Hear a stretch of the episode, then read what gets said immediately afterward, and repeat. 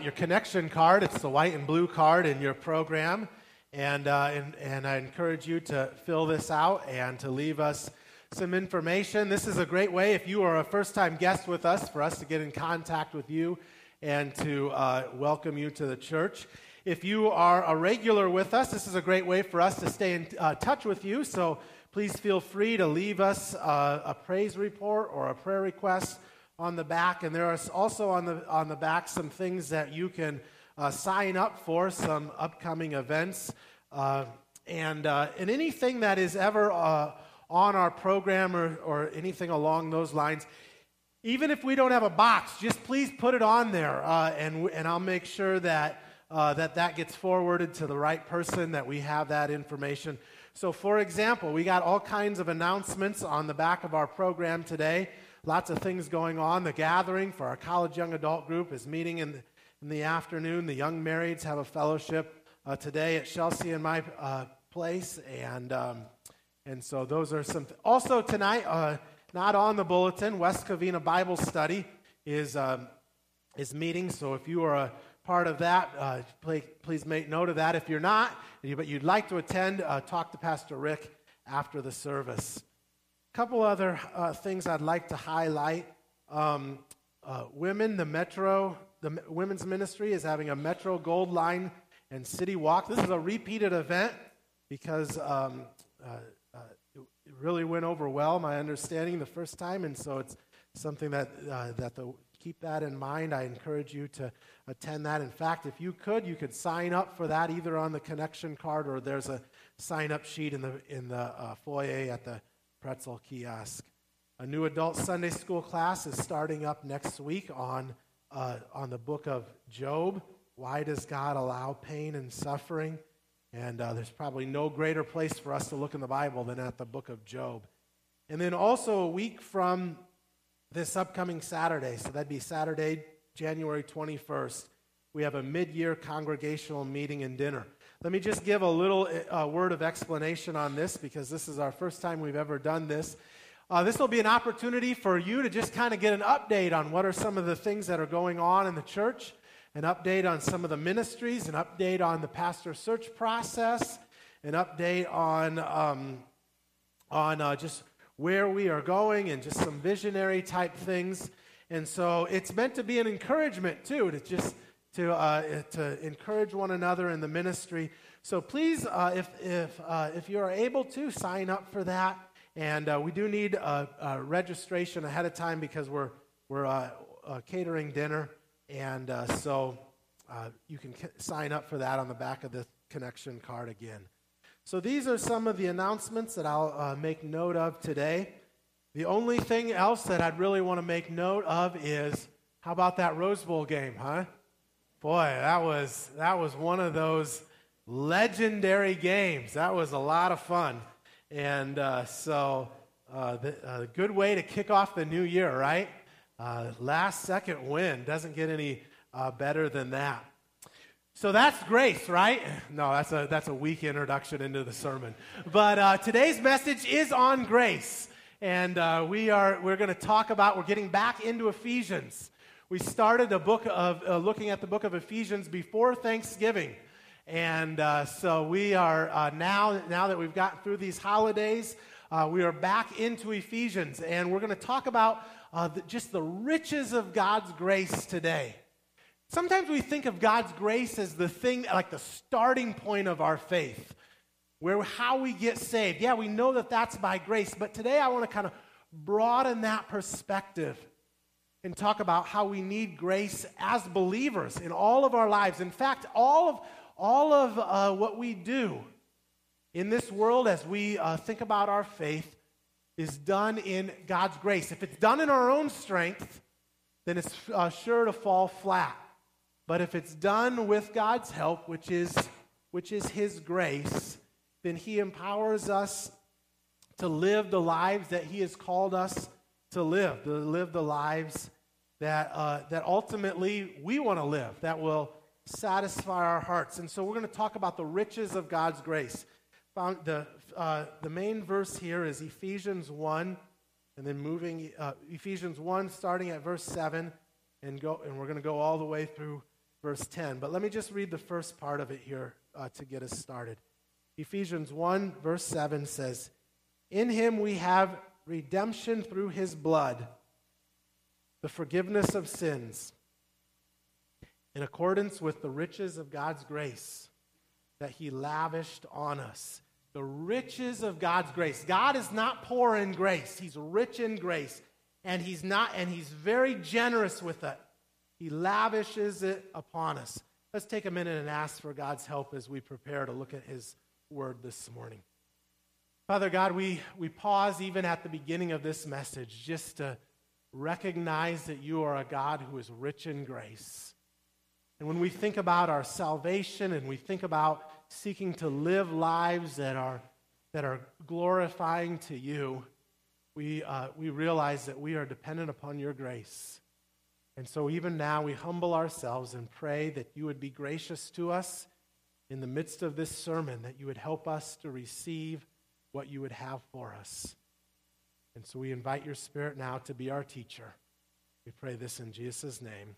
Amen. When I was in seminary, I had to take a church history class. It's kind of one of these foundational classes that every seminarian has to take. And so we learned about all kinds of uh, uh, periods of history. And one of the areas that we spent a lot of time looking at was what we call the Reformation. The Reformation is where, we, where uh, this church is a Protestant church, and the Protestant church broke from the Catholic Church. Happened in the early 16th century. And, uh, and the Catholic Church had, uh, had, there was a lot, at that time, there was a lot of corruption that had uh, seeped into the church. Now, I say Catholic Church. At that time, there was no other type of church. If you were a Christian, you were a part of the Catholic Church. All, this was all of Christians. But there were some Christians who recognized that there were certain things that were taking place that should not be taking place. And so they said, we have to take a stand. We have to say, these are principles that we will not compromise on. And so they came up with uh, five, this is what I learned in my church history class, that we said that there were five pillars of the faith that they said were, these are, these are non negotiable. And they're all Latin words. It makes them sound really fancy. But, uh, but the first is sola scriptura, by scripture alone. In other words, uh, the truth that we will have in our faith is going to be found in the Bible and the Bible alone, not in tradition or not in someone's opinion or pop psychology or whatever it is. We're going to find the uh, truth in God's Word. The second was solus Christus, by Christ alone. Not going to look to any other way, but we're going to look to Christ alone. He is the foundation of our faith. Sola fide, by faith alone. Not by anything we can do, not by our own works, but our, our, our, our, our Christian life is built and grounded in uh, faith alone. So, sole uh, Deo Gloria, uh, to God be the glory alone. We don't take any credit, no one gets, uh, but God gets the glory alone. And then lastly, sola gratia, by grace alone. And this is what the one we want to focus in on this morning. This is a foundation of our faith by grace alone. It is not anything that we can do, not anything that we work. By grace, it means it is unmerited favor. This is the definition that was, this was the description of sola gratia that was given in my church history class. Our justification and salvation are both solely by the sovereign grace of God and not dependent on any action or condition that man provides. So, in other words, our salvation and our justification are on God's grace alone. But even in this description, it sounds like grace is kind of just the starting point. I had a professor that uh, asked me in one of these seminary classes, he said, You think that, and this, this question got me thinking. He said, Do you think that Adam needed God's grace before he sinned? In other words, if he didn't need saving, did he need God's grace? And the professor came to the conclusion, and I think he's right, that he did need God's grace. He gave this as a definition Grace is God acting in your life to accomplish what you can't do on your own. And if that is a good definition, then we need a lot of grace. Because there are a lot of things, if we are to seek to live the life that God wants us to live, there are a lot of things that God has called us to do that we simply can't do. At least I feel that. I know I want to be a godly husband, and I mess up all the time. I want to be a godly father. I want to be a good pastor. I want to be a good uh, person in my community and all of these things. But I know that if I do it in my own strength, it's all, it's, it, there's not going to have much legs to it. It's going to it's going to be pretty weak. God's grace is God acting in our lives to accomplish what we can't do on our own. It's God's grace over and over and over again. At Christmas, we were, re- we were reminded that with the coming of Jesus, we have all received grace upon grace. Isn't that a great phrase? With the coming of Jesus, we have all received grace upon grace upon grace. That God's grace just keeps getting poured out into our lives. It comes from John 1:16. For from his fullness, speaking of the coming of Jesus, from, from, from his fullness we have all received grace upon grace. I was in the McDonald's one day, and this was a few years ago. I may have said this, uh, I don't know, before, but I got a real kick out of this. There's this little kid, and he's got a, he's, he's about my age of my son Dawson, because I see Dawson doing this. And uh, he's, he's just tall enough he can get a refill at the fountain machine, but he's not quite tall enough to see if the cup is full or not. So I'm sitting back watching. What's he going to do here? He's got his cup up there, and I forget what he's getting, like lemonade or something, and and uh, and he's and it's coming, and then sure enough, it gets to the top of the cup, and it just starts pouring all over the cup. And he's having the time of his life. He thinks this is so funny. It's going all over his hand. Pretty soon, it kind of like starts dribbling down his arm, and but he's up there just laughing away, and I'm thinking. Where's this kid's mom? What's going on here? But he's having a great time. And I just think, like, when we think of the Christian life, if we are to think about living all that God has for us, living in that freedom, living in the joy that He provides, it is going to be grace upon grace upon grace. As Paul says here, God is rich in grace, and He is not holding it back. He wants to lavish it upon us if we place our faith in Him. So let's go back to Ephesians chapter 1. We want to unpack these things and really begin to um, hopefully be encouraged by God's grace and also be inspired to really place our, our, our faith in Him. Again, Ephesians 1 7. In Him we have redemption through His blood, the forgiveness of sins, in accordance with the riches of God's grace that He has lavished on us. So, three ways in which God's grace is lavished on us. The first is found here in verse 7, and that is redemption.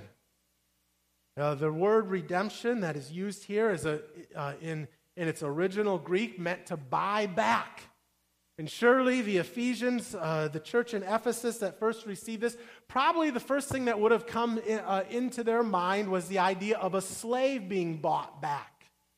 Uh, for us, that analogy probably isn't right at the forefront of the mind. What comes to my mind is the idea of redeeming your recycling, right? You take your soda cans in, I grew up saying pop cans. I'm from the Midwest. But you take your soda cans in, your pop cans, whatever, and, uh, and you take it into the recycling center, and you had already bought that from the store. You drank your soda, and now they buy it back. They give you five cents a can. It's a, it, uh, you get a redemption. For the first century Jews that were, uh, and Christians that were reaching, uh, reading this, they would have thought about a, a slave who had somehow lost his freedom. Now, he could be redeemed in one of two ways. Either he could work off his, his debt, his penalty, and, uh, and he could buy back his own freedom, or someone could pay a, a ransom price, so to speak, and, and then he would get his freedom back. Well, it's a very good analogy for us in the faith. Because the Bible says that we have paid, we have done a, we have done a penalty and in such a way that we have lost our freedom. When we were created, we were created in the image of God to live a certain life that God had purpose for us. And, In fact, we see it so beautifully portrayed in the, in the Garden of Eden with Adam and Eve. This is a life that is meant to be lived in all of God's benefits. And yet, because of sin, something has gone terribly, terribly wrong. In fact, Jesus tells us, I tell you the truth, everyone who sins is a slave to sin. You see, things have gone awry. It all started back in the Garden of Eden with Adam and Eve. They were told, You have this beautiful creation, this whole garden. It's all free for you to use, but do not uh, eat from the tree of the knowledge of good and evil. Why did God give that? It wasn't to, because this fruit was poisonous or something, it was an issue of if they were to trust Him and obey Him. Well, we who uh, have been in the church for a while know the story that Adam and Eve uh, sinned and uh, turned away from God, and there were penalties. God comes looking for Adam in the midst of the garden, and he cries out. He says, Where are you? It wasn't a question of ignorance. It was to tease out a response to help Adam to understand what was really happening because of their disobedience. Uh, we have a, I have a little daughter um, who's two years old, just in, starting to play hide and seek, right? And I'll, and I'll cry out that quick, Where are you, Kinsey? Where are you? I count to 10 and she's hiding. I know full where, well where she is. She's like standing behind the chair and there's slats in the chair. I, I know where she's at. It's not a question of really wondering where she's at. God knows where Adam's at. He's really trying to help Adam to discover something. What went wrong here, Adam? How'd you get in this situation? How are you going to get yourself out? It's a question that we have to wrestle with as well. What went wrong? This world, it doesn't take any convincing to realize that this world is not the way it's supposed to be. We see on the news where a terrorist, uh, a guy goes in into, uh, not even, doesn't even have to go through airport security, just goes into the baggage claim and guns people down, right? It doesn't take any convincing to know that this world is not the way it's supposed to be.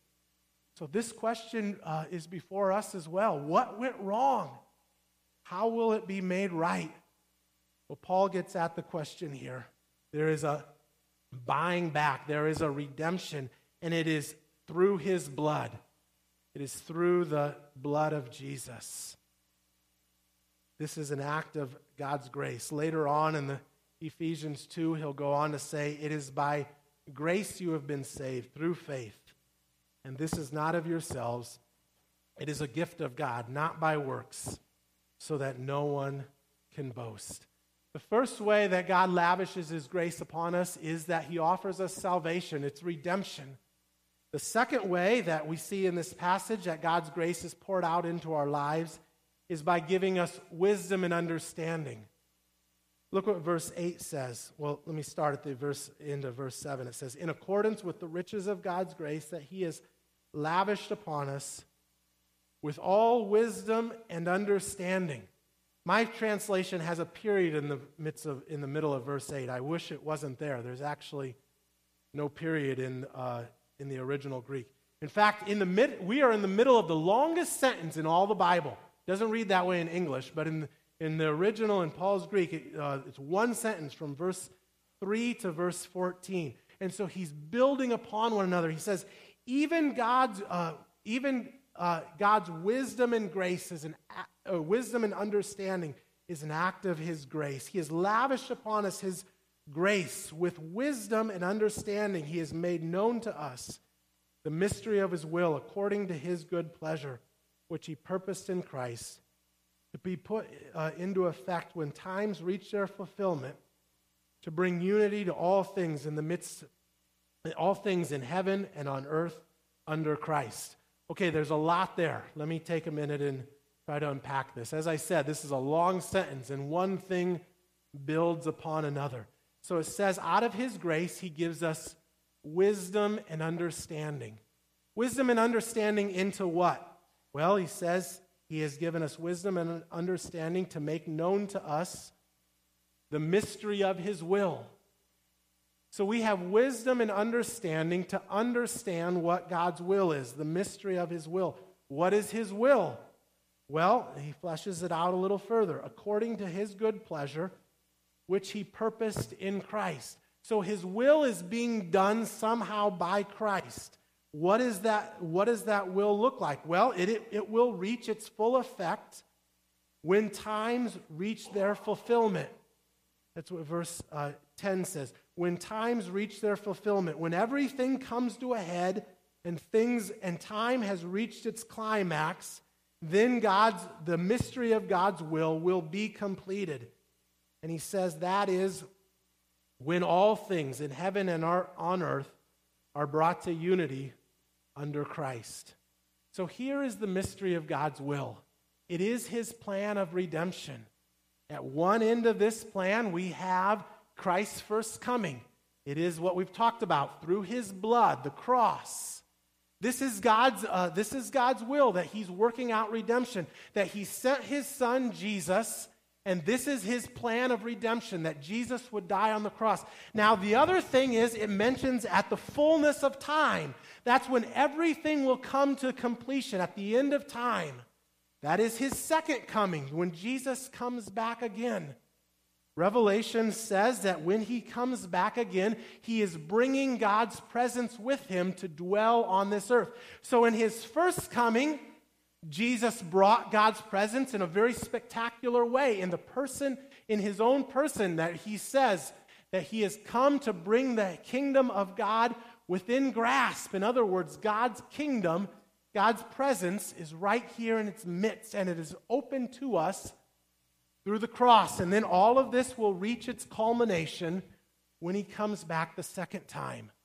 And when he comes back the second time, Revelation says that Jesus is coming back and heaven is coming with him.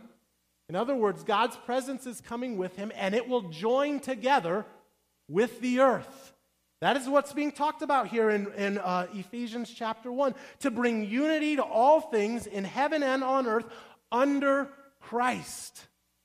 This is the plan of redemption that begins with the cross and ends with his second coming. Revelation 21 is, speaks about this fairly clearly. Then I saw a new heaven and a new earth. For the first heaven and the first earth had passed away, and there was no longer any sea. I saw the holy city, the new Jerusalem, coming down out of heaven from God prepared as a bridegroom, beautifully, uh, beautifully dressed for her husband. And I saw, and I heard a loud voice from the throne saying, Look, God's dwelling place is now among his people, and he will dwell with them. And they will be his people, and God will be with them, and he will be their God. He will wipe every tear from their eyes. There will be no more death or mourning or crying or pain, for the old order of things has passed away. In other words, everything will be made right. This is the story of redemption. From God, from Jesus' first coming to his second coming. And so we have been given wisdom and understanding in this.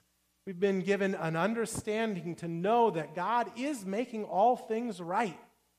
He is bringing his presence in such a way, and we live with his presence, though it is a, a, a, just a foretaste of how it will be when he comes the second time. We live with his presence now through the giving of the Holy Spirit. We live in the midst of these two points in history.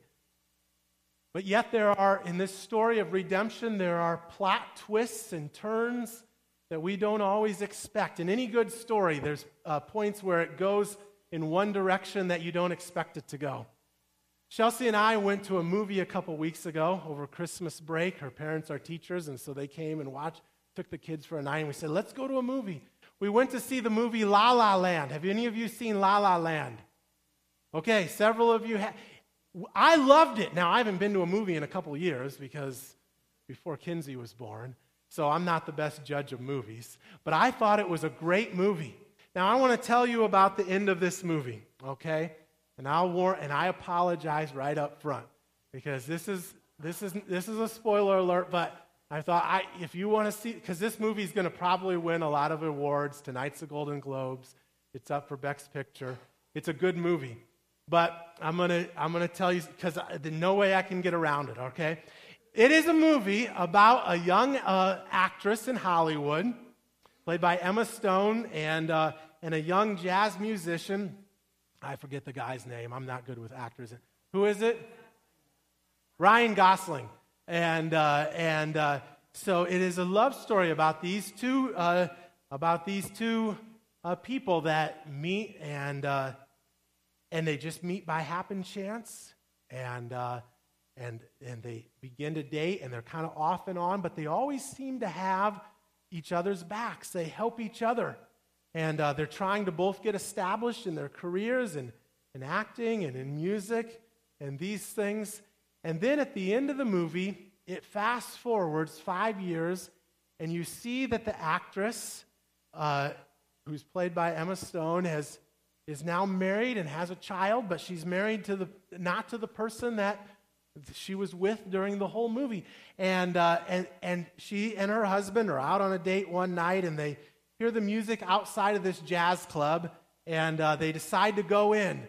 And she doesn't know that this is the uh, jazz club of the guy she used to date. But she sits down and he comes up and he takes the mic and their eyes meet and they recognize each other and they probably haven't seen each other for several years. And he sits down at the piano and he starts to play this song that was kind of like their theme song when they were dating. And she gets, at the end of the song, she and her husband get up to leave. And as she's on the way out, she, and here's the spoiler I'm sorry, I can't get around it. Uh, she, she looks at, at the guy at the piano, their eyes meet, and he just kind of gives a nod as if to say, Everything worked out okay. Chelsea and I worked, walked out of the movie, and I said, How'd you like the movie? And uh, she said, It's a good movie, but it didn't end the way you, I wanted it to end. You know, you, you, you want this couple to get together. You just spent an hour and a half of your life watching them date, and now they're, ne- and now they're uh, separated and never to see each other again. Uh, but, and, uh, and we talked about, and I began to think, you know what? I, at least for me, I think that the, there's a spiritual principle here that I look back on times in my life where there's a plot twist or turn, so to speak, that things didn't go exactly how I wanted them to. I think about relationships that I was in, and, and you know, at the time I was praying, God, may this work out. Or I think about when I went through difficult, difficult stages of life, and you, and you pray in one way, and it just doesn't work out the way you want. But in a sense, it's only in hindsight that you, you kind of get that nod from God to say, you know what? Everything's being worked out just according to my plan. Now, that's hard to say when you're sitting with someone at their bedside and they've just found out that they've got a terminal illness. Or you meet with someone at the funeral home and their loved one is laying in the casket. Or you go through, or you, you go and you call someone who's just lost their job to try to encourage them. There are all kinds of plot twists along the way, and sometimes it's hard to claim these promises. But God's, but God's word does say, Romans 8 28, and this is a verse that's used a lot, but I think there is truth in it. We know that in all things God works for the good of those who love him, who have been called according to his purpose. You see, by God's grace, He gives us wisdom and insight into these things. We might not understand every plot, twist, and turn in the midst of this story.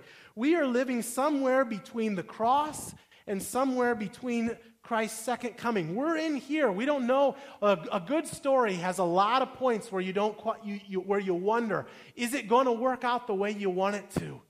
And God's story of redemption is the same way.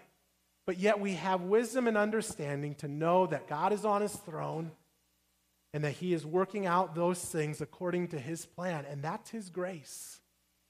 So God's grace is lavished upon us in redemption.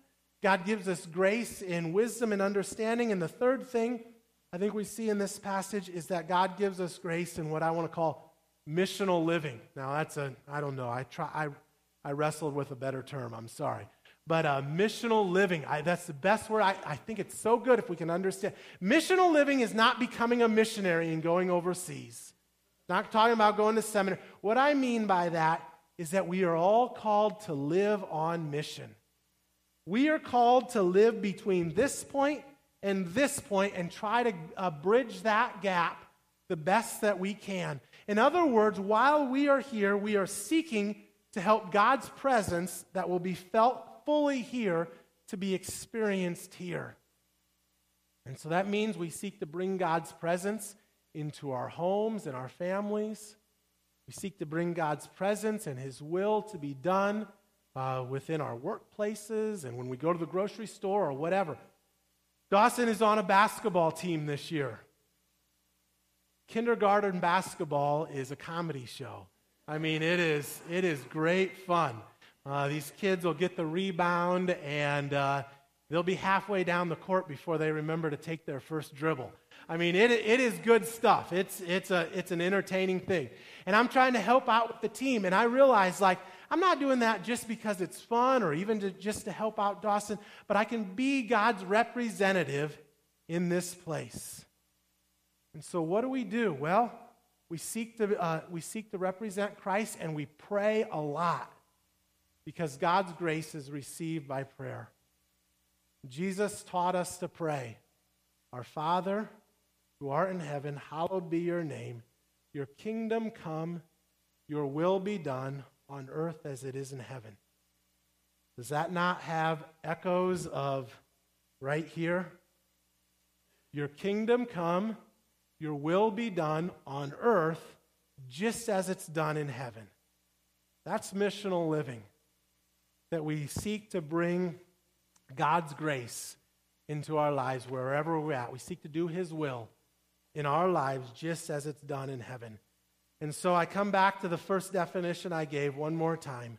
Grace is God acting in your life to accomplish what you can't do on your own. I'm going to just give us an opportunity as, we, as I close today's sermon to, to uh, pray for grace. And, uh, and I'm going to just give you an opportunity to pray in the, in the, in the, in the silence of your own heart. And uh, we're just going to go through the Lord's Prayer uh, uh, together. I'm going to pause after every phrase. I, have kind of rewritten this, the Lord's Prayer, just kind of summarized it to, so rather than expounding upon it, but just to try to grasp a little bit better some of the full meaning here. I'm going to read one phrase at a time. And, uh, and I want to just invite you to use this as a time of prayer. Whatever is going on in your life, just pray to God for His grace. Jesus taught us to pray Our Father, the one in the heavens, in the highest heaven above, and simultaneously all around us, right here on this earth, your presence is with us. I just invite you to go before God's presence and to pray before Him.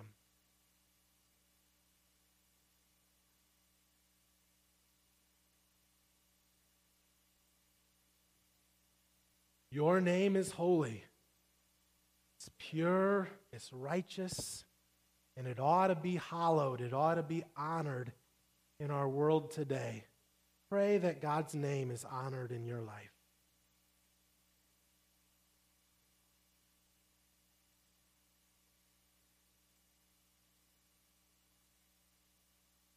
May your kingdom, which is your presence, come to this earth. And may your will be done on earth and in my life just the way it's done in heaven. May God's kingdom and his will be done in your life just as it's done in heaven.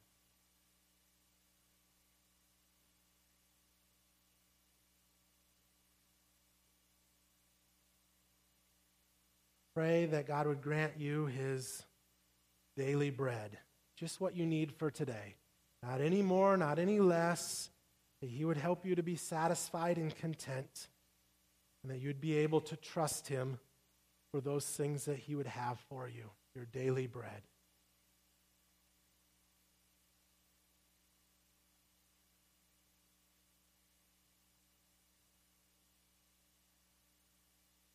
And I invite you to pray for forgiveness.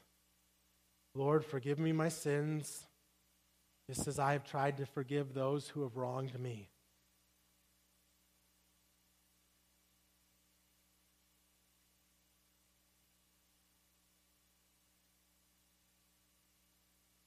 Pray against temptation. Help me not to enter into temptation, but deliver me from the evil one, from Satan. God, give me strength to live the life that you want me to live.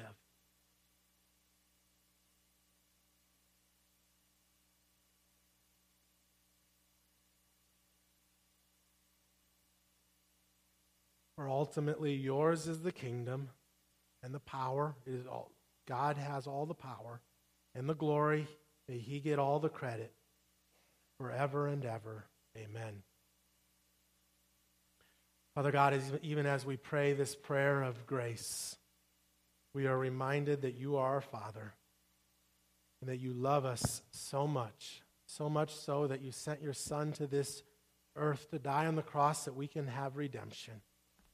And we pray that as we live between these two points in history, that you would give us strength to live missional lives, to be uh, your representative, to seek to live the life that you would have us to live and to spread the glory of your name. So give us strength, we pray. In Jesus' name, amen.